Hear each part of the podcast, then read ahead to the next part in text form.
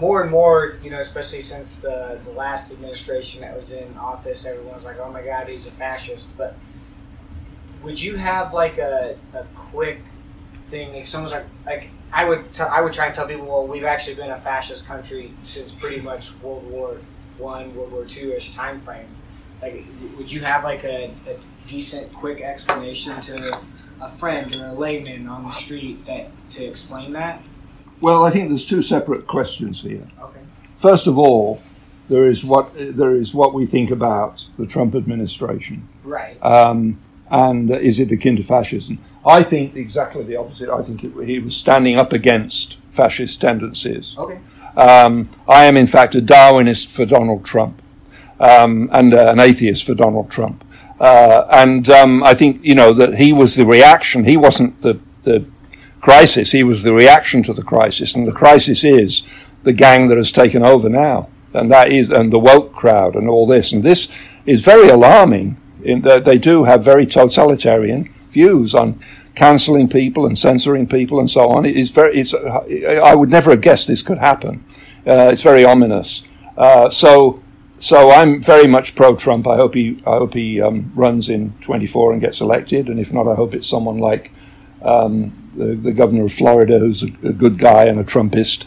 Uh, and, and I hope we get some reversal of some of the things that have been going on. Um, so, and I think that's desperately important, actually. So much is it important that I've had trouble with immigration recently because although I've been in this country 40 years and have an American wife, I have two American wives, actually. This is my current one. Um, and, uh, and, th- and four American kids. I'm st- I I only had a green card. I lost it, didn't report it, and now I found all kinds of things that I, I might be in trouble with. So I'm keeping a low profile. But uh, but if I do get citizenship, which I will apply for as soon as I get my green card back, um, I'm pl- planning to join the Republican Party. I think I think Oh, the, the boy. Libertarian Party is a complete waste of time. Um, and I think there are sections of the Libertarian Party that do nothing but suck up to the left, like Cato now is doing nothing but sucking Well, up to the left. Not Um, really part of the Libertarian Party. uh, so anyway, um, there's there's that. But anyway, going back to fascism, the real nub of your question, you weren't interested in these trivial. Which I don't think he was a fascist, but Of course know, not. No, he was. a- He was. like a- the I think he he was. was a- like He was. I mean, I, what's thi- the, I, I the look. definition of fascism. I think. I think the thing is this: fascism is used very loosely. Correct. If it means the abolition of democracy and the substitution of a one-party police state, which is what how some people use it, right? Um, although they don't, for some peculiar reason, won't apply it to communist states.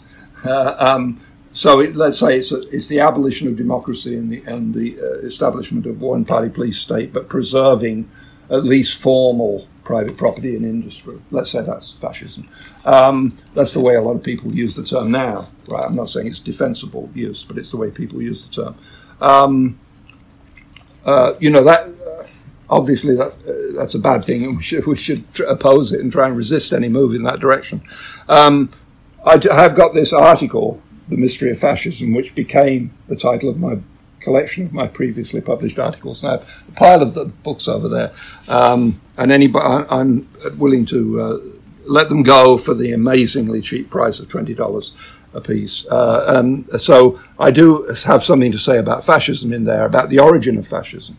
Um, and it, uh, uh, it's very interesting because uh, Mussolini um, was was a Marxist and a socialist and was the most important figure in the Italian Socialist Party up until 1919, when he took the step of supporting um, supporting Italy in the in the war, which was the First World War.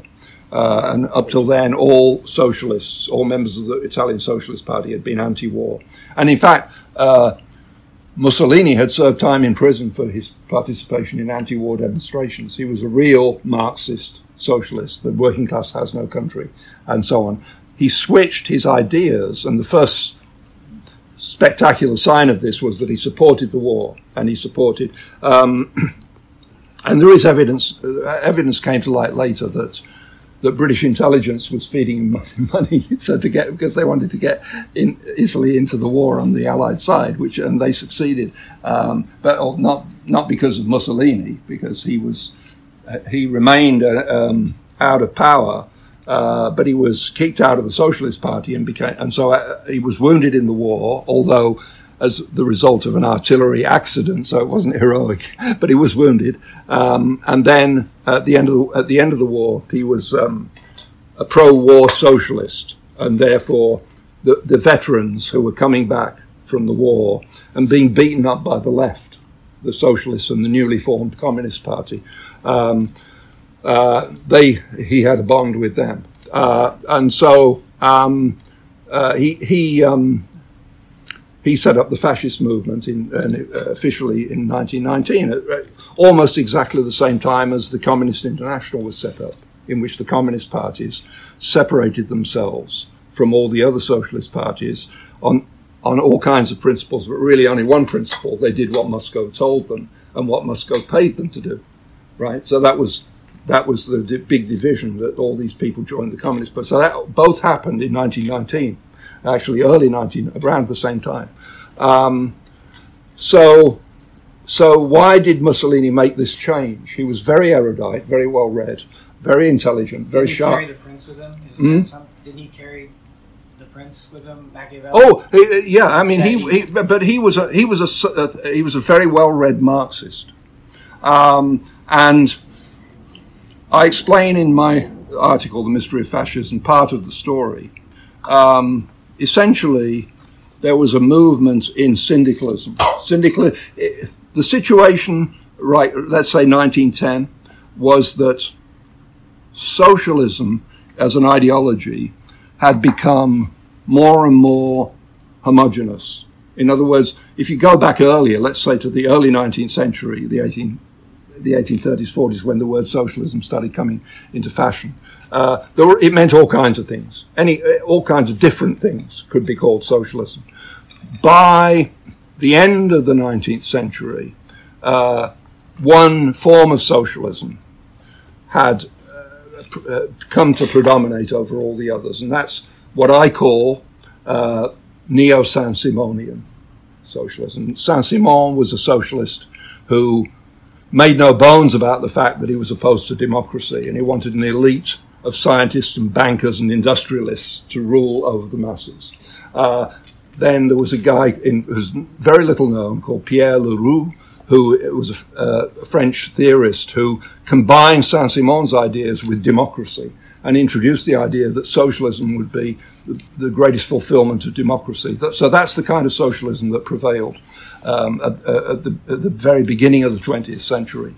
Um, so, so as it as it con, con, coagulated and congealed and became the dominant form of socialism, um, there was only one thing to the left of it. This is before the Russian Revolution, right? There was, and that was syndicalism. So if you were someone whose whose whose personality was such, you wanted to be as left as you could be, you became a syndicalist. Uh, you, you, and you and you derided the socialist uh, parties who were trying to go through the parliamentary system and, and take uh, power by majority vote and introduce um, essentially the state ownership of everything. Right. so, uh, so, in, so instead of that p- policy, if you were a syndicalist, you supported the general strike as the means to get power. Uh, and instead of nationalizing everything, the workers on the factory floor organizing from the bottom up to control industry. So that was that was syndicalism. So these syndicalists um, their, their, thinking evolved. And gradually, more and more of the prominent syndicalists in southern Europe, especially in France and Italy, um, they, they began to realize that there was going to be no socialist revolution in the advanced industrial countries. And therefore, according to Marxism, they had no hope. They had no hope, right? Uh, because the only hope was, uh, according to Marx, socialism had to come in the, in the advanced industrial countries, it became apparent to, to certain people that that wasn't going to happen. So there was no sign in the United States of a big socialist movement. And even in Germany, Germany was the most promising, but even then, uh, they, they, looked as though it was beginning to dawn on people that although they'd been growing in strength, they were never going to get an, a really crushing majority, right? So, so what, so what, there were, there, there were these there was this evolution of ideas within the syndicalist movement. And one of the things that they decided was that um, uh, that the only hope for a backward country like Italy uh, was rapid industrial development. And that had to be done by capitalists because they were the only people who knew how to do this. Um, but it would, wouldn't be laissez-faire or anything like that, but it was the right kind of capitalism. So, the, so, and the other thing that they decided was that wars and nationalism was not such a bad thing after all. It was a good thing. Um, uh, and, and so Mussolini was this leading figure in the Italian Socialist Party who didn't leave and join the syndicalists, but he paid close attention to what they were saying. And in fact, uh, Mussolini started, he was editor of the official socialist journal, Avanti, um, uh, but he started his own discussion journal called Utopia, in which all kinds of Marxists uh, had discussions. Um, some of them later become very, very famous Marxists. Uh, and um, uh, uh about what, what was the future. And the theme was let's not be dogmatic. Let's look at all the premises of Marxism and be prepared to um, kick them over if necessary. Let's find something that works. And the, you have to understand that these people were thoroughly imbued with the conviction that old fashioned liberalism was a thing of the past and couldn't possibly have any future. Laissez faire was just laughable. They, that was their view. Um, and it was bourgeois, furthermore. And although most of these people were bourgeois themselves, uh, they hated the bourgeois, right? They hated the bourgeoisie. They, they, were bourgeois who spat on the bourgeois. Um, so, um, although Mussolini was an exception, he came from a very humble working class background. Um, and, um, you know, in fact, um, in his teens, he was uh, wandering around Switzerland, or at least uh, the part of Switzerland that had a lot of Italian migratory laborers. Um, uh, and uh, almost starving. Um, but then eventually he got a job and, he, and uh, you know became this um, kind of and that was where they first started calling him Duce. He was the leader of the of the migratory socialist labourers in in uh, Lausanne. Well, uh, there's a part of Switzerland called La Suisse Romande, which mean which is the French speaking part of Switzerland. Uh, and at that time, it had a lot of Italian migratory labourers, and and a lot of them were very impoverished. They came from Italy because they were so st- close to starvation tried to find jobs, and they got them. And um, Mussolini was one of these people. Uh, so Mussolini followed all this, and he, so his convictions followed these advanced thinkers among the syndicalists who were becoming, they were turning to productivism. In other words, there's something wrong with advocating rapid industrial development and then having pointless, ruinous strikes. You're destroying industrial development. And this, this can't be tolerated. You've got to stop strikes and uh, increase production. So this was part of it. It was called productivism. Um, there was a brief period where, of about a year, where it was a, a trendy thing in the syndicalist movement to say we'll take over the factories and run them. But that went uh, well, two years, right? Yeah, right, right. Well, so we'll run them and we'll show how it can be done. That didn't last, you know. Um, but but that was but but on a broader uh, broader scale, productivism instead of this destructive class struggle. We want to unite the bourgeoisie, not the bad bourgeoisie, the moneylenders and people like that, but the people who are really making a contribution to economic growth. Uh, we want to uh, unite with them. Uh, we want the labor movement and the capitalists, or the progressive part of the capitalists, to unite uh, and increase production. So, one of the things a lot of people just don't understand about fascism as it was put forward by Mussolini, first of all, that it was a movement that existed essentially no later than 1910 right? It was, wasn't something that Mussolini suddenly dreamed up, and it wasn't empty of ideological content. There was a vast amount of theory involved in this, in endless theoretical debates and discussions. Uh, but it was, it was, um, it was a modernizing movement, and everything about the fascists told you this. You know, Mussolini had this bright red sports car, and he used to tool around the hills, you know, and, uh, and, uh, and, and aviators and people like this were identified with the with uh, and that time aviators were like spacemen today, space uh, space uh, explorer, uh, cosmonauts, whatever, whatever the Russians called. Them. Uh, so. Um, so, so fasci- this fascism, as Mussolini called, started to call it fascism, um, from an Italian word which means essentially league or or association, uh, and um, that was in 1919. He he proclaimed uh, in the Pia- Piazza San Sepolcro in Milan uh, this um, this new movement, and this, this, sort of picks up what was the role for Mussolini when he'd been a pro-war socialist, right? So this is his new movement, um, and, um, and, but it was it was these syndical, productivist, syndicalist, nationalist ideas. Uh, not absolutely no trace of anti-Semitism. Jews were welcome, and in fact, they were hugely represented in the fascist movement from um, 1919 onwards until 1938, when, uh, as part of the deal with Hitler, he had to introduce anti-Semitic measures. Uh, but uh, uh that, so that that was one of the tragic outcomes of all this. So that was that was what fascism was uh, in 1919, and Mussolini.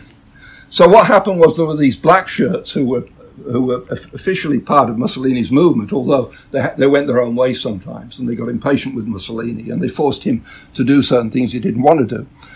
Um, they would break up strikes. Uh, so if there was a big strike in, a, in called by the left in a town, the black shirts would come in, beat up the strikers, and prevent and and everybody, the general public would heave a sigh of relief. Things are back to normal. The trains are running again. You know, um, all this disorder has stopped uh, because of the black shirts. So that was the that was the tone. And then it got worse and worse. And then Mussolini staged the March on Rome. And this was pure theatre. There was no Mussolini didn't have the capacity to take over the government by force. That was absolute uh, nonsense, and everybody knew that. But th- there was the idea that these black shirts could put a stop to this leftist violence. Um, and eventually, uh, the King of Italy um, asked Mussolini to become prime minister. Uh, and uh, if, and so that wasn't good enough. that wasn't good enough. He begged Mussolini to become prime minister. Uh, and Mussolini eventually, after thinking about it, uh, accepted and became the, the, youngest prime minister in Italian history. Uh, and at first, it wasn't clear what way this was going to go because um, the fascists had got ideas. They were they were anti-bourgeois. They wanted a revolution. They wanted to smash the the, the sort of uh, horrible bourgeois mentality. Um, and uh, uh, but they were they were against Marxism, and now they were fighting the Marxists every day in the streets. So they got more serious about that. Um, but uh, then they had this big, long debate about what the nature of the state should be under, which had never been defined in fascism, and they eventually decided uh, on this totalitarian system. And in fact, you know, the f- first use of the word totalitarian was an Italian liberal, in our sense of the term, a real liberal critic of uh, fascism who called it totalitarian. The, the, fascists picked this up and said, yes, we're totalitarians. We want the state to have absolute power. Of course, they also uh, they combined this with the view that the state shouldn't outright nationalize anything, and there was very little outright nationalization under under the Mussolini regime because this was part of their inherited uh, set of ideas. So, but so that's that's all part of the origin of, of fascism. That's where it came from, and then later um, you, so after Mus- from Mussolini becoming prime minister to Hitler becoming chancellor is 11 years. Quite a period. It's quite in poli- in day to day politics. That's quite a long time, you know. And um, and most of that time, people, diplomats, like you know the people who really can tell you what's what's what because they know because they're experts, would tell you that Mussolini is the person we can rely upon to stand up to Hitler. Um, and uh, there was in fact. Um, uh, an attempted coup by the local National Socialists in Austria to oust the um, the government and, and make uh, Austria a National Socialist state and presumably apply for uh, apply for um, membership in the Third Reich eventually. And Mussolini put troops in to stop that. Uh, un- unfortunately, the the prime minister of Austria was killed in that whole set of events, but Mussolini put troops in and stopped it and there was actually of fire between Austrian Nazis and and uh, and Mussolini's Italian troops, uh, and so this was a clear signal to everybody. You know, if we want to stop Hitler, Mussolini is the man to do it, and that was the that was accepted doctrine in diplomatic circles for several years. Um, so, uh, of course, later it all changed, and um, uh, you know, and but then uh, the left had a theory about what fascism was, and this theory led them to apply it to National Socialist Germany as well as to Nazi Germany, and also they applied to the Spanish nationalists and various other groups. And their theory was that according to according to Karl Marx's economic analysis, uh, um, capitalism was entering a phase where the falling rate of profit is part, it's part of Marx's analysis in Capital that the rate of profit must fall. Uh, and that endangers the existence of the capitalist system.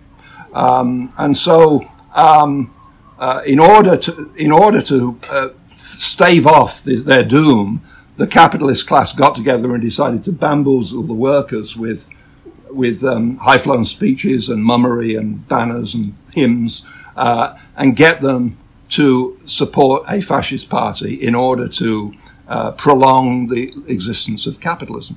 Um, so that was the Marxist theory. Of course, it's in every respect totally false, but that was the Marxist theory. So as a result of that, what you find is if you look at, if you read leftist publications uh, in the in the in the 30s, when they're, when they're talking about fascism, they're talking about Nazi Germany.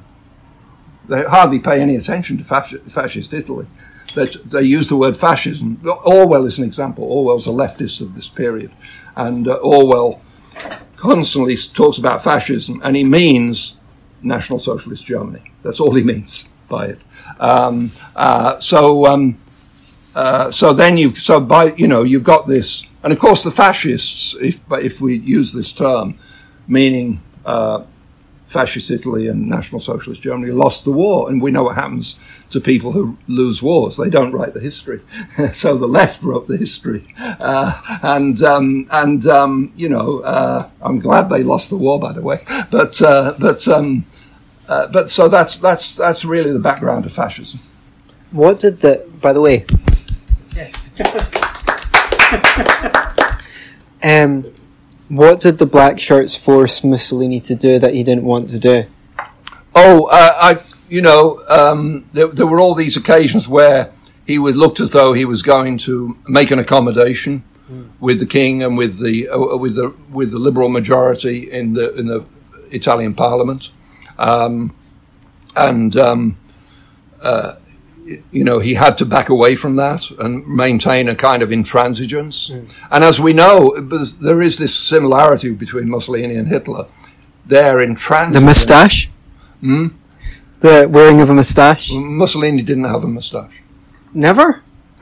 I don't know if he ever did, uh, but he didn't in his That just shows how ignorant I am. later years. Stalin is the one you're thinking of who had a moustache. No, I, mean, I thought every dictator had. I thought. can't. I thought a moustache was maybe a prerequisite of being a dictator.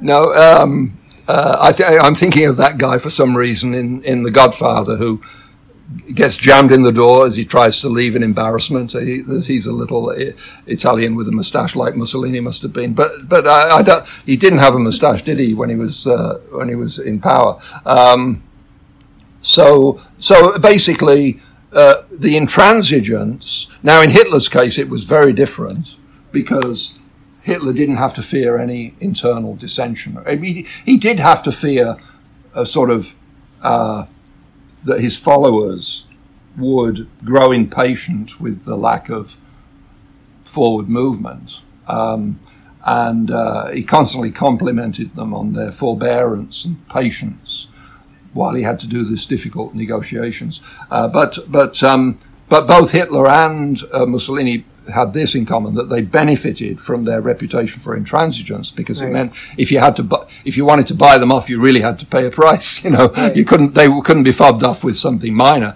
You had to give them. In the case of of Hitler, the chancellorship. In the case of Mussolini, prime ministership. Um, so So the black shirts ensured that Mussolini would take a hard line and wouldn't be compromising. Right, right, yes. They were always afraid. The, the black shirts were. I mean, Hitler never had the the control over the fascist movement. That, that uh, Mussolini never had the control over the fascist movement that Hitler had over the over the um, Nazi Party. There, uh, you know, Hitler had really strong control. There was, there was, you know, he could eliminate anybody uh, if he moved quickly in the right circumstances, which he always did. Whereas Mussolini was never an absolute sort of tyrant in the way that Hitler was. Mussolini always had to do fancy footwork to placate various uh, interest groups. And of course, he did all kinds of things. I mean, he um, he he was a, had been a lifelong atheist who had written a passionate um, uh, um, memorial to the to the uh, execution of uh, Giordano Bruno, uh, uh, who who was somebody ex- executed by essentially by the Catholic Church, not technically, but essentially by the Catholic Church for propounding such heresies as um, that uh, these, those nebula we see in the sky are actually star systems, just like our Milky Way. You know that kind of thing was obviously the sort of thing that would get you burnt at the stake uh, when the Catholic Church had power. So um, you know, so Mussolini wrote this th- thing about Giordano Bruno, and he also wrote a popular novel. He, in a, like in a couple of weekends, he shows how talented he was. He he dashed off a, be- a best-selling sort of mystery romance novel to make money. Uh, and it was, and it's all uh, uh anti-clerical. It's full of anti-clerical stuff. But once he was prime minister, he immediately um, uh, announced that he'd re- recently recently been converted to Christianity, and um, uh, and it became a close collaborator with the Vatican. And in fact, he one, he had many enduring achievements, Mussolini, and one of them was he solved the the, the long-standing Roman question, which is the whole question of the Pope as a political leader. You know, because quite recently in history, a large chunk of Italy had been directly ruled by the papacy, and um, and uh, so the whole question of how so Mussolini came up with a formula that was face saving for the Catholic Church, but would and preserved the, the sovereignty of the Vatican, uh, and and and uh, you know was basic, and that's what caused Winston Churchill to uh, to uh, praise Mussolini as the greatest living legislator, um, and um, you know that he was he was a miracle worker.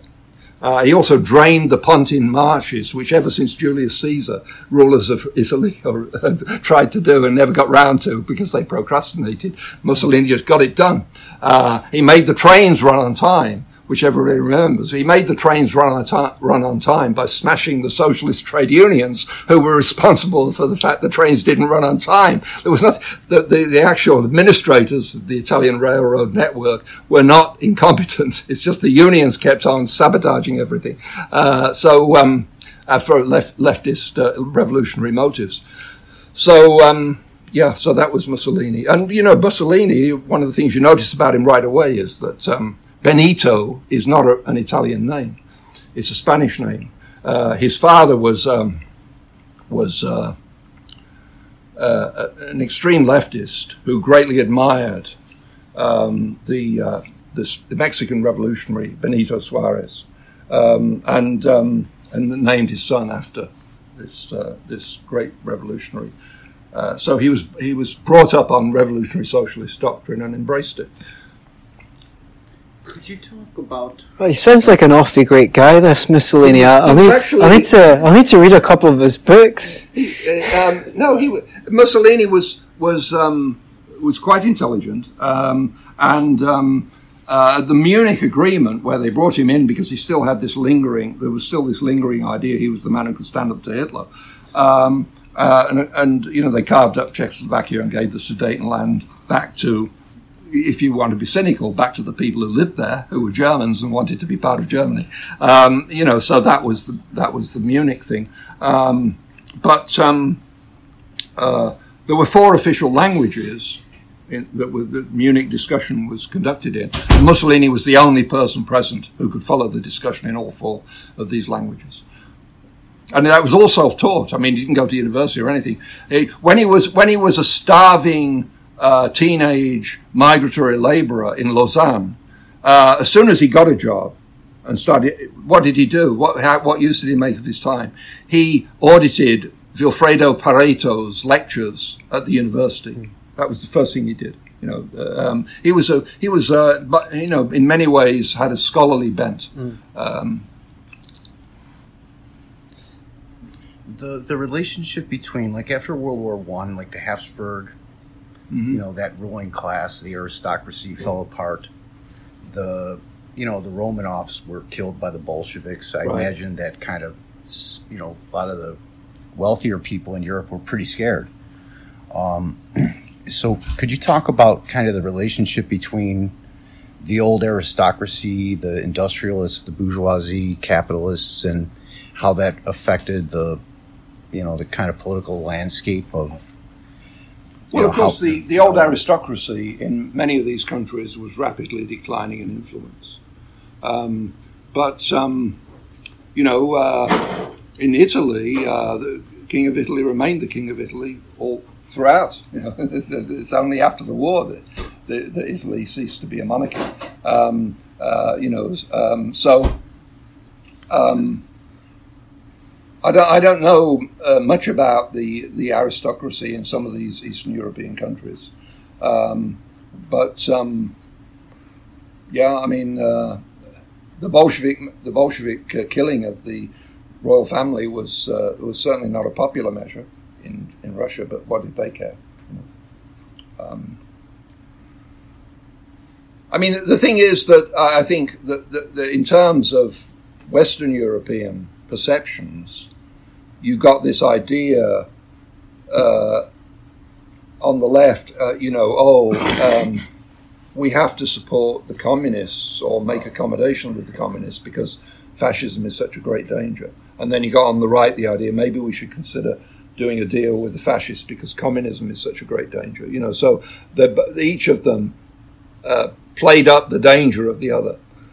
Uh, and uh, th- those horrible people will, t- yeah, they were equally horrible actually. well, I think actually the communists were a bit more horrible than the than the fascists, although maybe the Nazis managed to equal the communists in their horribleness.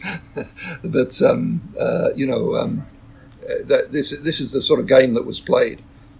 And I mean, uh, it's it, it's if you look at the countries where no kind of Nazi Nazi style or fascist style movement ever attained any significant following, like in Britain and Ireland, um, you find it was still a big issue. You know that the communists would organize. There was a guy called Oswald Mosley who was um, uh, a member of the old aristocracy of England. Um, he was also a glamorous figure. He was an Olympic saber champion. Um, and uh, very handsome, very dashing. Um, and uh, he he was first of all hailed as the likely greatest ever future Conservative Prime Minister. And then when he joined the Labour Party, he was hailed as the greatest ever future Labour Prime Minister. And then when he formed a new party, people began to say, oh, what's going on here? He's a bit of a flake. Uh, and then he formed the, the British Union of Fascists and all the people who'd been associated with him in the previous started saying, "No, we're not with Mosley." Uh, um, but but uh, you know, Mosley had was a popular figure, and, and you know, in a, in a, the way that so, sort of a, a, minority political person can be, because he'd been so eminent, and because he was this handsome, dashing figure, uh, and he gave speeches. Uh, and the, the speeches were made into great occasions by the Communist Party that showed up in great numbers and, and started uh, attacking the fascists. Uh, so you had these pitched battles in the streets. And that was going on really in one, one form or another all over Europe. You know, the, the, the, the, the communists were convinced that capitalism was reaching, was in its last throes, and therefore you were going to have, have very intense class struggle, which meant people were going to fight in the streets. Um, and the, um, the right wing movements, or what you want to call them, quasi fascist, quasi Nazi movements, uh, had a different take on things, but they also thought that it was going to come down to, to battles in the streets, you know. So, um, self fulfilling prophecy. So, yeah, and uh, yeah, and it's all, you know, my, my attitude now when I hear about people violent confrontations in the streets is stay at home, keep out of it, uh, comment from a distance. Stay uh, home, save lives. but then I'm I'm I'm I'm uh, 76, so uh, you know I can be forgiven. This you don't kind of, look a day above 75. I must say. Right, right. I thought you were going to say above 77. so um, yeah. No, I, I really haven't looked closely at the, at the position of the aristocracy. I mean, um, I mean, Spain is one of the interesting examples of this whole thing because there, unusually, the so-called right-wing fascists won, and that's very unusual. And they did it by being extremely brutal. Uh, you know, um, I've, I've often given little talks where I've said, you know, that uh, Franco was never a fascist. And as soon as I say that, such is the image that people have, they think I'm saying he wasn't as bad as fascist. No, he was worse.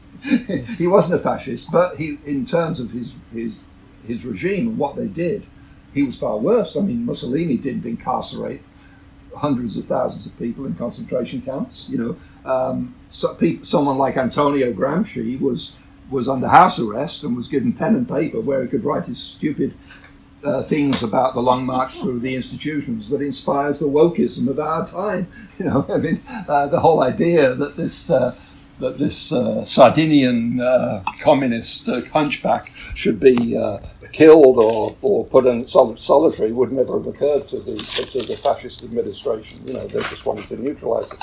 So, um, yeah. So uh, in in Spain, um, you've got this sort of. Um, First of all, first of all, all these things tend to occur. I wouldn't say it's an uh, I wouldn't say it's an iron rule, but uh, they tend to occur after decades of leftist violence, and that's what happened in Spain. The the left uh, attacked um, Catholics for being Catholic. They raped nuns and then killed them. They desecrated churches and destroyed them. They they killed monks and they killed priests. Uh, and that was going on continuously in the 20s and 30s. Well, according to Mises, the argument from fascism was these liberals are never going to do anything to stop the commies, so we need to take radical action. Right. And that was um, what Mises called the argument from fascism, Mhm. which he attempted to address in liberalism. Right. Yeah. Well, um, unfortunately, can things can get to a, a situation where that is the, the reality. You know, the fact that so many perceive it to be the reality makes it the reality. I, I think I know what you're saying there, David. uh, there comes a point in history where the Antifa have taken over the institutions so much, and mere Well, libertarianism you know, isn't mean, really enough. The thing, Is it- the thing is, enough it's, now, it's, it's an odd I kind of hope thing. we never get to that stage. It's an odd kind of thing because there were a lot of people in the in the Spanish Socialist Party who um, who didn't like the violence and denial of democracy that was being pursued by many socialists. But and so they would make speeches occasionally saying they decried this, but it didn't really. What could they do? The the the the uh, the, um, the killings of Catholics went on um, sporadically, uh, repeatedly over a period, and that was the background to the Spanish Civil War. You know that um, apart f- apart from um, if you want to get popular support, enough popular support to get a dictatorship uh, in a country like Spain, I'm not saying we do, but if you do want to get enough It's- support, it's not- I'm not saying anyone does, but if you do, uh, the point is, it's not a good idea to keep on attacking ca- attacking Catholics just because they're Catholics. Um, and so that, I mean, the fact that the fact that the left had become so identified with anti-Catholicism um, was one of the reasons why the why Franco's people eventually won. It's one of the reasons why. And in the Civil War, didn't I I remember this from the I think it was Granada Television six-part documentary on the Spanish Civil War. The left-wing anarcho-syndicalist movement was bigger in the Spanish left at the start of the Civil War, Right. but Stalin and the Spanish Communist Party kind of got the upper hand Yes. within the Spanish left, and this is what Orwell dealt with. Well, that that's as right. a I mean, foreign volunteer. Yeah, I mean, in in Spain, They were the ones in the Civil. War, there was a civil war within the left. right. going on at the same time as the civil war between left and right. Um, and the Communist Party at the, uh, in 1936 was absolutely minuscule in Spain, absolutely minuscule, but it grew rapidly, uh, partly because um, uh, Russia was the only, uh, Soviet Union was the only country prepared. People always say to um, give or provide arms to the to the republic. Well, they sold it, and they they uh, all of Spa- Spain's gold reserves were shipped to Moscow right at the beginning. You know, so we know where we stand here. Um, and um, uh, but but you know, uh, Stalin did sincerely want the want the uh, the left to win in Spain, and provided them with a lot of. Um, there, has been some recent revisionist stuff saying that a lot of the deals were swindles and the and the arms were outda- were outdated and all that kind of thing. I'm not I'm not an expert on that so the intricacies of that debate, but um, but um, uh, certainly um, uh, the, the, the I mean the Spanish Civil War dramatized the, the Spanish Civil War. Uh, uh, this is uh, difficult to imagine, but it's true. Captured the imagination of the left in a way that no other conflict in history, before or since, has ever captured the imagination of the left. I mean, it's not like the war in Vietnam. It's a thousand times more powerful than the war in Vietnam. You know, do you realize that tens of thousands of people from all Western countries, including Britain and the United States, went to Spain, fought for the international brigades, and died in Spain? And many of them we now know died. It's very libertarian of them. and many of them we now know died because a commissar put a bullet in the back of their head because they were talking out of turn, uh, criticizing the Communist Party. Yeah. Uh, so uh, we don't know which of them were actually killed by nationalists who the left always insisted on calling fascists, uh, and how many were killed by the bullet in the back of the head from the commissar supplied by the NKVD, uh, who, you know, the international brigades were completely and utterly controlled by by Moscow, um, and um, they all had these Soviet commissars uh, watching everybody and listening to every, what everybody said. Uh, now the members were mo- some of them were communists, many of them weren't.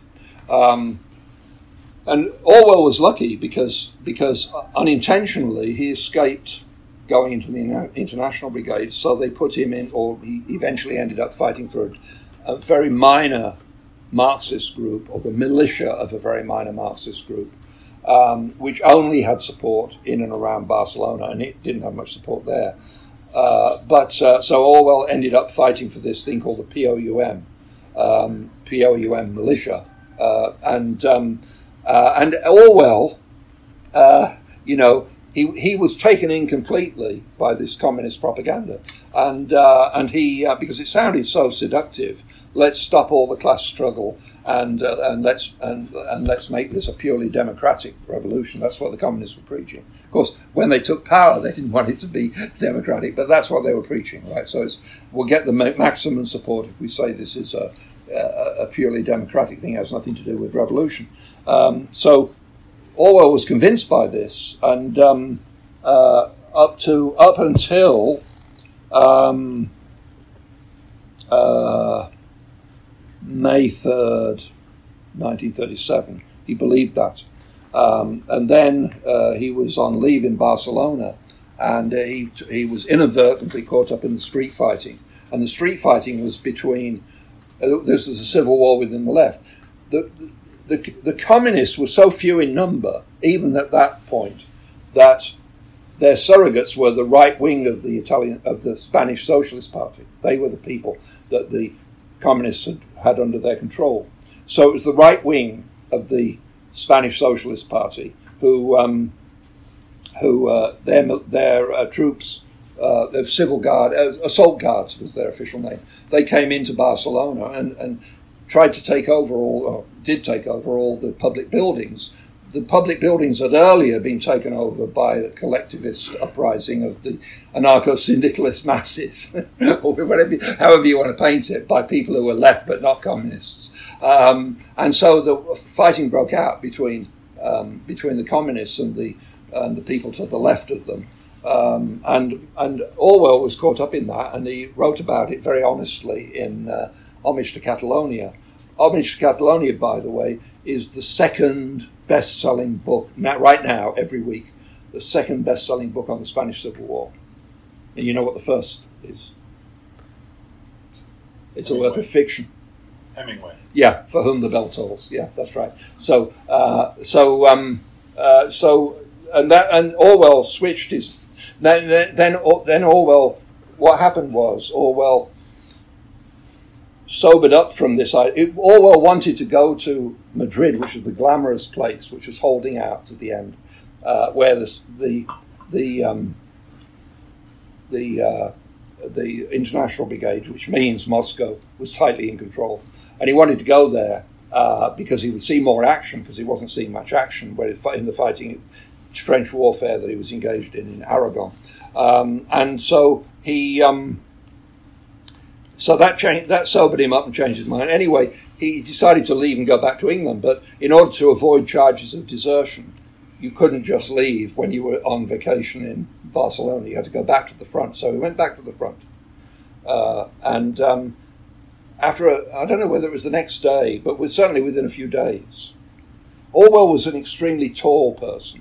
He was like over six foot six, really tall. I think I suggest in my book on Orwell that he um, he suffered from the disorder known as acromegaly, which leads to height, big hands, big feet, uh, and a bony face with premature signs of aging.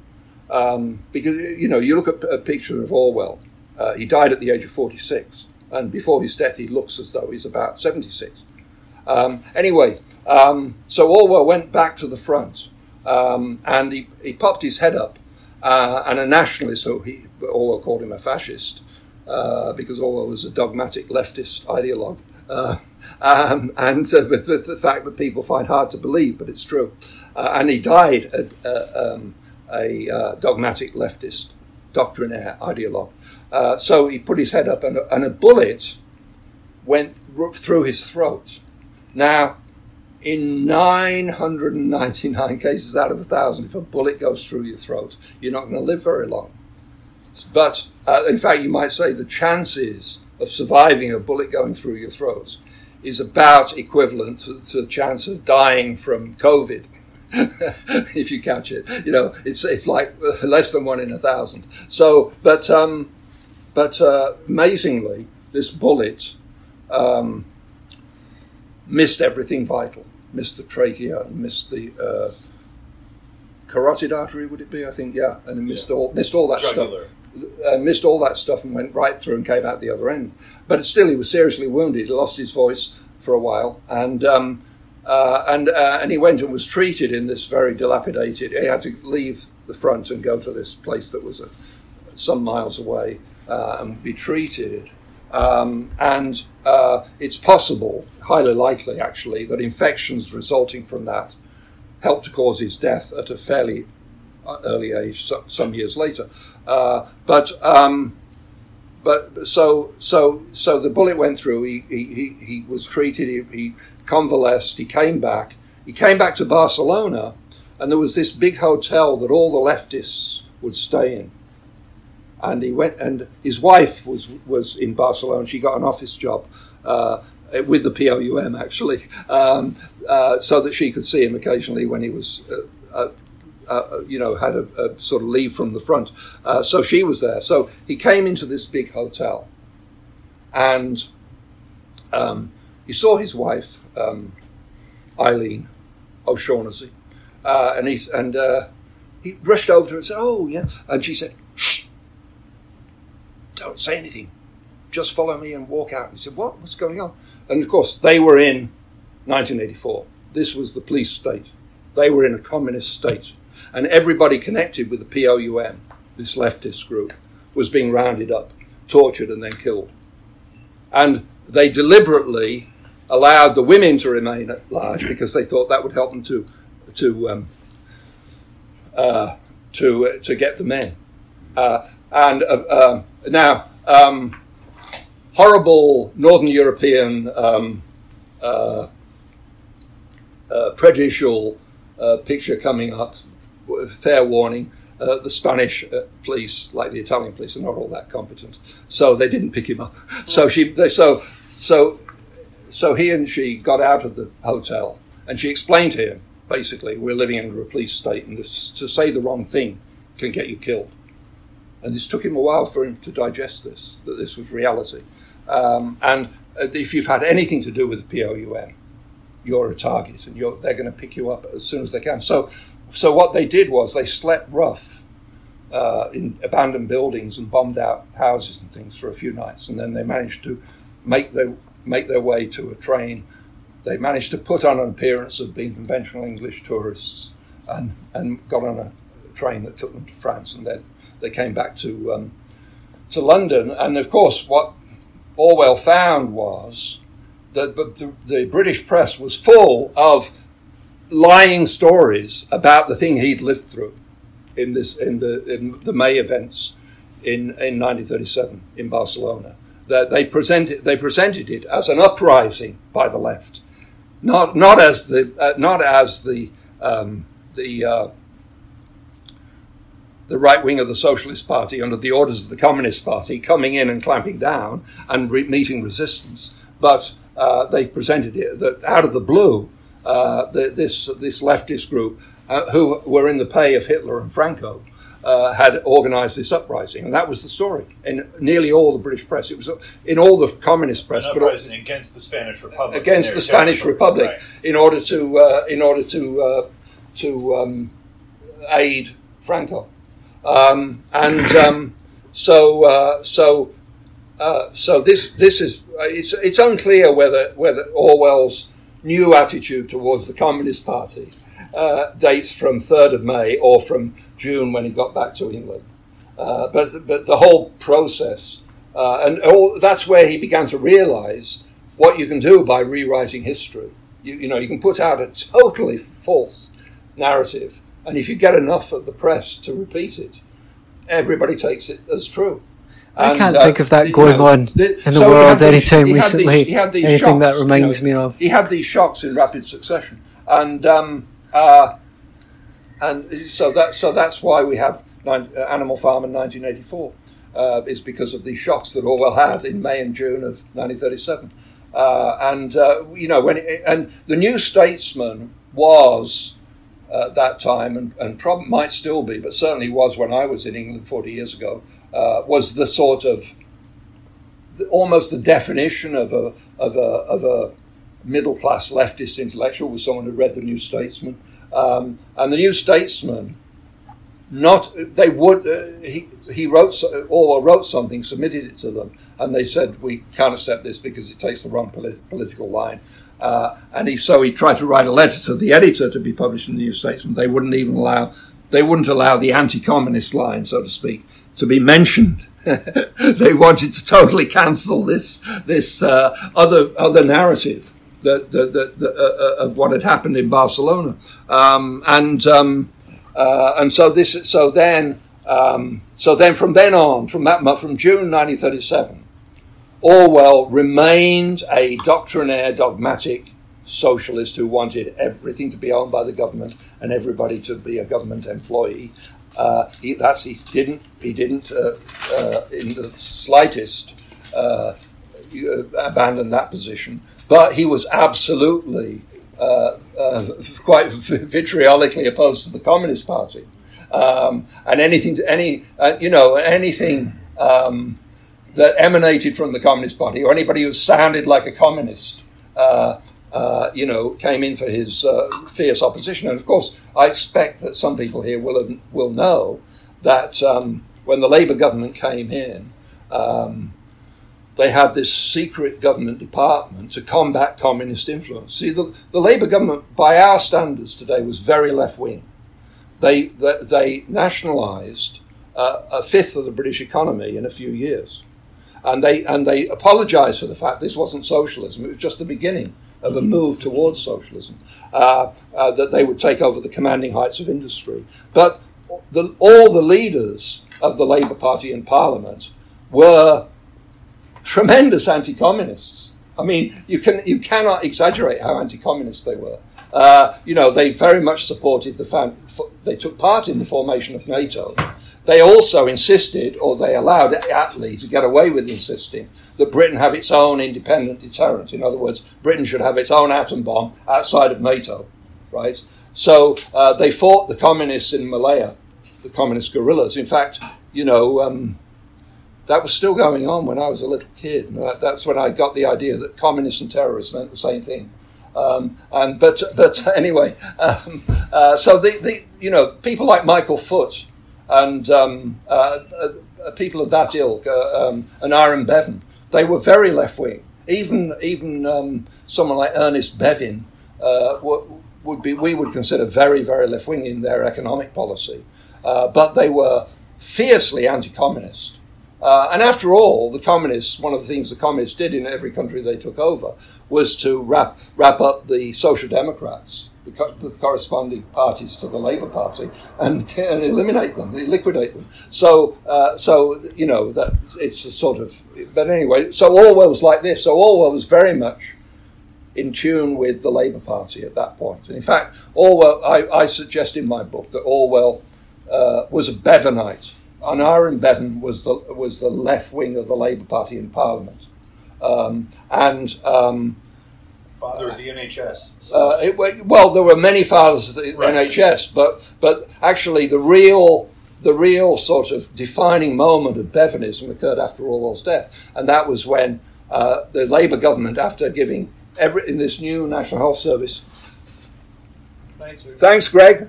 Thank you. Thanks for coming. Hope to see you again. Well, I hope I'm off on a date when you have one of these. That's what stopped me. Um, so um, uh, the, the Labour government introduced this National Health Service, and it's all completely new, and um, everything was free on prescription. And so there are stories, and th- th- they might be true, I don't know. There were stories that people would have like 20 sets of eyeglasses, or they would get, they would get enough cotton wool as a medical supply on the NHS to stuff a sofa, you know, things like that. Uh, but, uh, but that so that was the that was that was the uh, but that's what you expect. I mean, that's what economic theory predicts, whether it's praxeological or Chicago, um, and um, and uh, so. Um, after, after this had gone on, I mean, the Labour Party, these Labour Party people, they were very intelligent people. They weren't idiots, and they weren't um, they weren't people like um, you know um, uh, Bernie Sanders. they, they, really uh, they really really were. But this was all new. So what they did, they did the rational thing. They introduced some payment, minimum payment for a National Health Service prescription. It might have been like uh, 50, 50, It wouldn't be fifty because there was pound shillings and pence back then. But it might have been what we would call two and six. In other words, two shillings and sixpence. Might have been something like that, some modest sum that everybody would have to pay to get a prescription, right? Uh, anybody could afford it, even a tramp on the streets could beg it in half an hour. Uh, so, but, uh, but, but then the left in the Labour Party in Parliament revolted against this. The whole principle of it being totally free was being breached. And the leader of that was Bevan. Uh, but but uh, but Orwell was associated with Bevan and praised Bevan a lot, uh, even though he didn't live to see that Bevan Bevanite um, Bevanite rebellion. So so Orwell died uh, strongly committed to socialism. Uh, in the most uncompromising form, and was com- constantly complaining the Labour government wasn't m- moving fast enough to eliminate every trace of capitalism, uh, and at the same time looking forward to a possible war with um, uh, w- a possible war with uh, Soviet Russia, um, and very much very much in sympathy with um, what's his name James Burnham, who had been a Trotskyist in his youth but became the sort of he became the sort of fount, fount of ideology of of post-war conservatism, which was dominated by anti-communism. Uh, that was James Burnham, and uh, you know um, Orwell always took an interest in James Burnham and reviewed all his books. And that last book, "The Struggle for the World," I think it's called. Um, the 60s, yeah. He, he, he, re- he reviewed that and uh, and he said and, and Burnham said we've got to um, politically unite the British Empire with the United States. We've got to nuclear bomb Soviet Russia before they get the bomb, and we've got, and we've got to make the Communist Party illegal, and all this. He had all this, and and and um, Orwell. If you read his review, he said, "Well, you know, there's a lot to be said for all this, but." Um, the communists are not. If you've known a lot of communists, as I have, you know that um, there's a high turnover in the communist movement. They don't last, uh, and so this this uh, this great army of supporters that Stalin is supposed to have in the West is really doesn't really isn't really as as, as strong as it looks. And so, although uh, you know he's got, he's got nothing, obviously got nothing against these measures in principle, if the situation were that dire, uh, he says no, we don't need to do all those things because um, it isn't that serious. Uh, we've got, he said, I think he said we've got 20 years to think about it. So even though he's a, he was a socialist, he was strongly anti-communist. Yes. But what what do you what kind of state was he looking for? you know, Orwell was was concerned to he was concerned to uh, to find out whether uh, a a totally nationalized economy, a totally state-owned economy, could preserve civil liberties, and he wanted this, and he kept saying that he wanted this. Um, and uh, he met in occasionally he says it may not be possible. We just, we might just have to accept the fact. You see, you see, you have to understand that Orwell, like a lot of socialists in the 30s, believed that the coming of collectivism was unstoppable. It, it wasn't a question of oh, it's a good idea, let's try it. It was the whole development of modern industry. They believed, of course, they, Orwell knew nothing about modern industry. It was total, total ignoramus when it came to anything economic. Uh, but he but he had been told by all these wise professors uh, who uh, were left wing economists, and uh, uh, you know that um, uh, that circumstances were such that capitalism was in its last throes on on the ropes, and it couldn't survive. And therefore, there was going to be a form of collectivism coming. And so, paradoxically, this leads to Orwell becoming his fears that it might be undemocratic leads to him becoming more concerned to get because then if the sooner it comes, the the bigger a say we'll have in in how it works. So if we if if we can bring in um, uh, collectivism, we'll make sure that it's democratic, or we'll do our best to make sure. He, has a, he has a doubt. He actually mentions the possibility it may not be possible. So and he reads um, he reads the road road to serfdom when it comes out, and he yes. says. Um, he agrees with Pro- Professor Hayek and his concerns about socialism, but thinks that Hayek is completely woefully naive about the totalitarian tendencies of capitalism. Right. Yeah. Is that basically the sum of it? Well, yeah, I mean, uh, you know, um, that's that review is very interesting because he begins by saying it's a joint review. he jointly reviewed the Road to Serfdom, in 1944. Um, uh, he jointly reviewed The Road to Serfdom and a book by Konni Zilliacus, who, despite his name, is an English MP who was um, known as a crypto communist. In other words, he would always vote the communist line. Um, although that wasn't to last, because what, Orwell didn't live to see this, but, um, or did he? Maybe he did live to see it, but maybe he never commented on it anyway.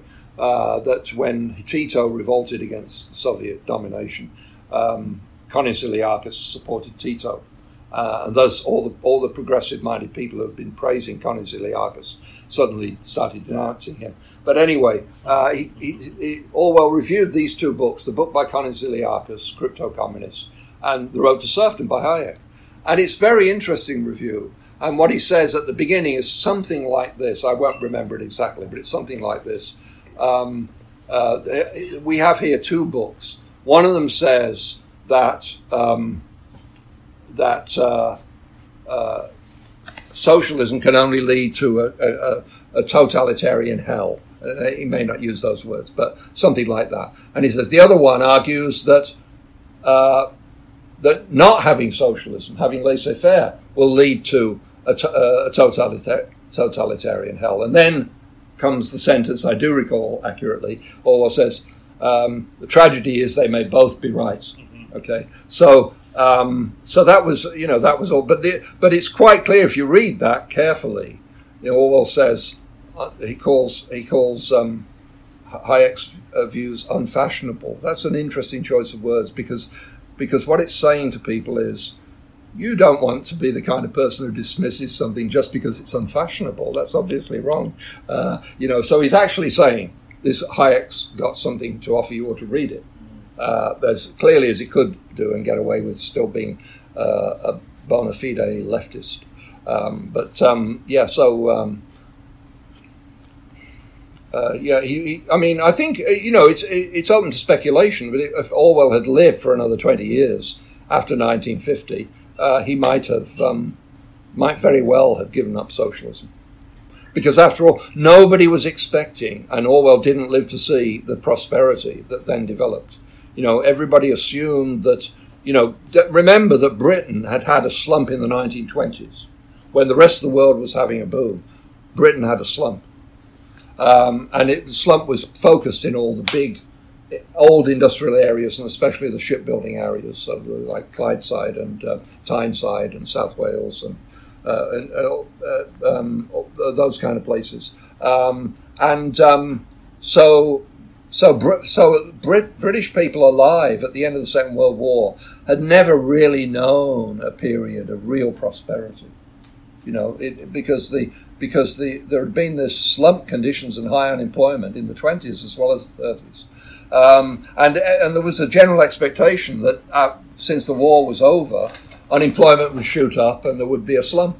You know, as as as uh, the, the, folklore has it that that's what happens when you end a war. You know, because you're not stimulating the economy with war production. That's the way people thought. But of course, um, uh, in the 50s, there was this amazing boom throughout the Western world, including Britain, uh, and Orwell didn't live to see that and that might have changed his mind because he might uh, change his mind in the sense that he might have started taking seriously the idea that capitalism wasn't finished.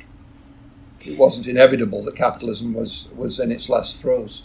And actually, that capitalism, far from immiserating the worker, enriches the enriches people at the bottom. Mm-hmm. Right. So, can, can I ask? Uh, you know, you say you're more concerned about, you know, like Trump is not a fascist, but the Marxists Uh, like, you know, you would support Trump, but so much of what is said about him is, is that he's fascist. Well, you know, Trump Trump had many opportunities to introduce authoritarian measures and didn't. Like? Well, he could have said when COVID got serious, or people thought it got serious, he could have said, "This is a serious. We, will have martial law." He could, he could, have got away with that, uh, but he didn't. Um, no, Trump is a uh, Trump is a is a is a is a genuine believer in democracy and civil liberties. I, I if uh, I mean, isn't he repeating? Uh, he said he lost, or he actually won the election when he lost the election, right? I mean, he's repeating that he that the election was right. stolen well, from him. Like, he's just saying there was fraud in the election. Yeah, I mean. I well, I mean, there's there's fraud in every election, but it, didn't he, he's specifically saying that he that he won when he he he was lying about winning an election when he did not, inciting people. Oh, I don't think he was lying. I think, look, I think I think he was he was saying what he genuinely believed and I, I, I happen to agree with him. I think that, that he did win the election. But but um, but he has accepted it. He's accepted it. He's not said uh, we you know go, go on the streets and fight the present regime. Well, He's, didn't he say go down like let's march down to the white to the no, Congress? No, no, this is all let's fight like this hell is all leftist and, propaganda. No, no, he didn't say anything like that. No, I mean uh, no, but uh, you know, I mean, um, trial by combat is what I think. Um, one of his uh, comrades said. What one of his comrades said is not what he said. I mean, come on. but it's at the same speech. It's at the same rally that, that stirred these no, no. people up. I don't. I think that's all. I mean, that's all nonsense. I mean, I think that Trump uh, said that he won the election, meaning that if it had been there'd been no fraud, he would have won it. Uh, but he uh, then he eventually accepted it. I mean, I, I, I, don't know what else he could do. Well, he's still putting out press releases that says he's the, the president. so I haven't not, seen that. Exactly Is that true? Accepted. I don't believe yeah. that's true. Um, well, he, he, he, emails now because he doesn't yeah. have Twitter anymore. Or, or and I think he media. started. It, it, might sound official, but it's like the office of the ex-president. Yeah, which is just him. Well, yeah, yeah, yeah. Well, that's it. He accepts that he's no longer the president. I mean, he isn't the president, and I think we all accept that. But uh, he was and totally stirring up uh, people thinking that the election was stolen from him, and it was. So he got less. And, so he got more look, votes. Whether it, whether it was or it wasn't, I think that uh, it's clear that he sincerely believed that it was. Okay, but like as far as numbers and actual vote totals goes, he lost, right? Right. But the actual vote totals include lots of fraudulent votes. I mean, that's the argument. Is that true? Probably. Uh, I think it is true, I but I mean, you You don't. think have- it's true, so you don't know it's true. You just said you well, think it's well, true. I think it's true, But, but you don't know the opposite is true either. Uh, I mean, you're relying on facts that are given to you by somebody else, Uh, the- right? I mean, what's true? Who knows? I mean, the Republicans in all those states called for audits, and there hasn't been an audit. You know, I mean, uh, I mean, if you, if you pass laws that say that people can can vote weeks before the election and weeks after the election, um, and think you know all, all the things like that, By bye Evans's. um, then uh, you know you're asking for fraud.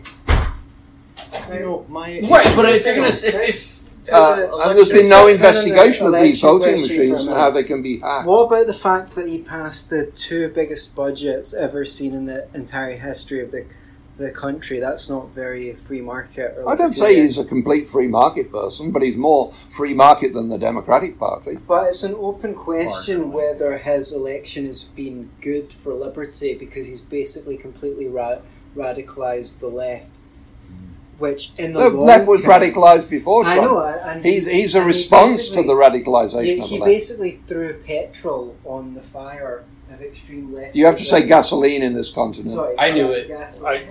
We're hip. We're a hip group. But well, one thing that gets me about both of the major parties in the states and in any of the modern democratic countries where there's two big democratic, uh, big electoral parties or big electoral coalitions is that any group that's 40 to 50 percent of the voters is going to be very multifaceted. So there's no one automatic um, type of Trump voter or type of type of Biden voter that you'd be able to categorize. I Right. mean, there are genuine neo-fascist paramilitary groups, with, complete with the swastikas or the Right. fascia And, with and the- how many of those are there in the entire country? And then there's people About like my parents who would never even go to a Trump rally, but didn't want their taxes to go up when they were retired. And for that, the Trump coalition to include both of them, and yeah, you know, the Proud Boys are a sort of attention grabbing, whether it, whether they're a serious paramilitary threat or a poser paramilitary threat. or or a uh, noticed that- excuse for if ex-con to do some uh, Some grifting, some grifting and and uh, I'm an informer. but that, that, that it's it, it, sociologically there's such a big coalition there on each side whether it's for you know the Sanders movement or when Hillary Clinton was running or wh- whoever ended up voting for Biden for a wide variety of reasons from you know former Republicans to like I mar- I married a red diaper baby married into a Marxist family. My wife's parents had never voted for a Democratic presidential nominee in a general election ever until 2020. Dem- would always Democrat? vote Green For a Democrat? from some marginal Oh, Marxist party until Joe Biden because they were so scared that Trump would dispute the election that they piled on. They wouldn't Right. even do this Yeah. during the Vietnam War. Right. They, that you know, 1968 they were too young because the voting age hadn't been changed yet. And by the time they got to 1972, they were so far gone into Trotskyism that they weren't going to waste their time on uh, on George McGovern. Wow, they must have really mistreated you if you became a libertarian. No, my my wife's parents. My failure. wife's Sorry. parents. She picked My me. mistake. Yeah. And his wife's birthday is May first too. They love that. They so do love communist dates. parents having a baby with the May first birthday. Right, that's got to be right. pretty. So, Well, so my daughter something. has you- two Trump voting grandparents and two Trotskyist grandparents. Have you have you had any rousing debates with your in-laws, or do you just leave it aside? More than you would imagine. Uh, I actually probably mellowed. I've been with her for 13 years But now. it's so great. mellowed over time. I'd rather debate a Trotskyist than a regular person on the street because someone needs to really think about issues to come to the Trotskyist position. Mm-hmm. You know, you usually get a better argument out of them. And yeah, and, and and for communists, they do tend to be more Anti- principled. At least they're anti-Stalin. I found pro-Stalin, you know, millennials online who know 0.0 about the Soviet Union did nothing wrong, dude. You've just been taken in by corporate CIA. Well, that's education what. and establishment bourgeois academia. Like, Jesus. wow, even even these wrinkled, you, you know, uh, entourage around my, my wife's parents don't have any illusions about Stalin being a great guy or Mao never making mistakes. You know, Oh, they're, they're not that far gone. hu- yeah, But people 25 years old or younger don't who ha, don't. e I remember the fall of the Berlin Wall. They don't. I think the know? best. Personally, I thought the best thing that could be said for Trump was that he wasn't Hillary. Um, but No, Trump. I mean, I, I think that. I, bigger look, I think Trump. There's all sorts of things wrong with Trump, but I think he's the lesser evil, Well, and, I mean- and he's the one person who can stand up to the left. when someone's that evil, when when when someone's so evil, it's easy to be the lesser of two evils. And what's evil In the- about? well, well the you think Trump is that no, evil? No, What? I mean in the fa- in the face of in the face of the evil that we're facing from the left, pretty much anyone would have been a good candidate. Well, that's true. But that's true. But, But, um, Trump is the one say- person who could stand up to well, them. and also he pissed off the neocons, which was quite enjoyable to, but to observe. It was enjoyable to see him both piss off the left and the right. But I think in terms of creating division, it. I don't know if the doctrine that the elite want to divide and conquer is true, but if they if it is, then Trump is great because he's divided people more than ever. He's had a radicalizing effect and made people hate each other even more. I don't know that that's true. You see, I Well- think I think I think that I think you, you have to realise just how radical things were before Trump took over. I know- Trump is a symptom of the of the of the reaction to this radicalization. That's one way of looking at it, and it's very So he's a Hegelian. Fascist. It's very Hegelian. Oh, I'm, fascism that, is- uh, I'll drop it immediately then if it's Hegelian. yeah. I, I don't want to be associated with Hegel. But uh, no, uh, seriously, I mean, um, I think that, that that Trump is the person who stood in the way and said no, and he spoke plainly instead of and, and didn't go along with the left on so many things like so many Republicans have. Uh, and he, you know, he did a lot of good things. I mean, he, you know, he he, he deliberately adopted a, a, a policy of withdrawal from various parts of the world militarily. Um, But I don't think he delivered on those promises. no, not as not as fully as he might have done, but to some extent he moved in that direction, and uh, certainly didn't start any new wars. I That's did. actually something. I was. It is something, and it's sad that that's the standard of good. Mm-hmm. You know, not starting any new wars. You came close, But but, it didn't quite happen I would with Iran say- or North Korea. I would say that when I don't. he, I don't think it came close. when he bombed Syria, I was not surprised because that's what exactly what. Unlike a lot of people, I expected him to do it. But the day when he sold, he signed that weapons contract with Saudi Arabia. When I, I was actually depressed that day, I was like, "Wow, that is really, really depressing."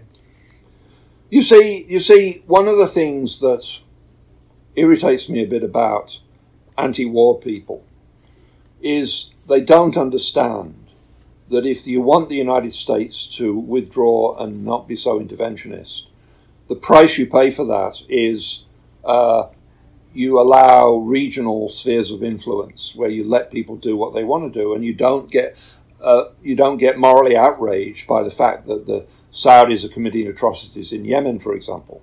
If you're Well, going to if you're going to say if you're gonna say we're going to America. adopt adapt our policy to whenever anybody any part of the world does something we don't like, you're back into this uh, continuous interventionism thing. You in, non-intervention pulling back means parts of the world are going to be spheres of influence for other countries. Yeah, I know, but someone I ends know up that conceding a probably sphere of influence better. to Iran also, rather than using the Saudis. Well, you know my Gulf kingdoms as a, you know my theory about proxy, as you an know my theory. You know my theory. You probably Not don't. particular one, but perhaps. You probably don't.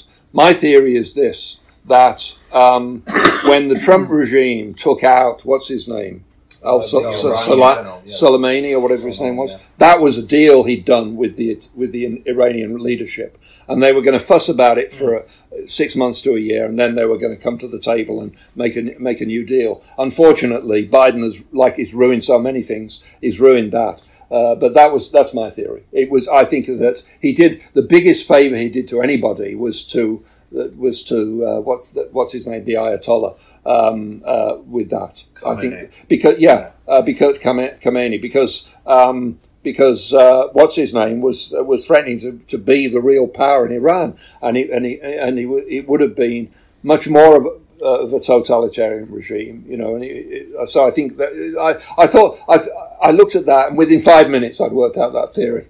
Uh, I think that Trump did it in a co- and they gave him the coordinates. They said to him, "Look, he's going to be here on this uh, aircraft runway at this at this point in time. Now's your chance to take him out." And Trump said, "Okay, I'll take him out."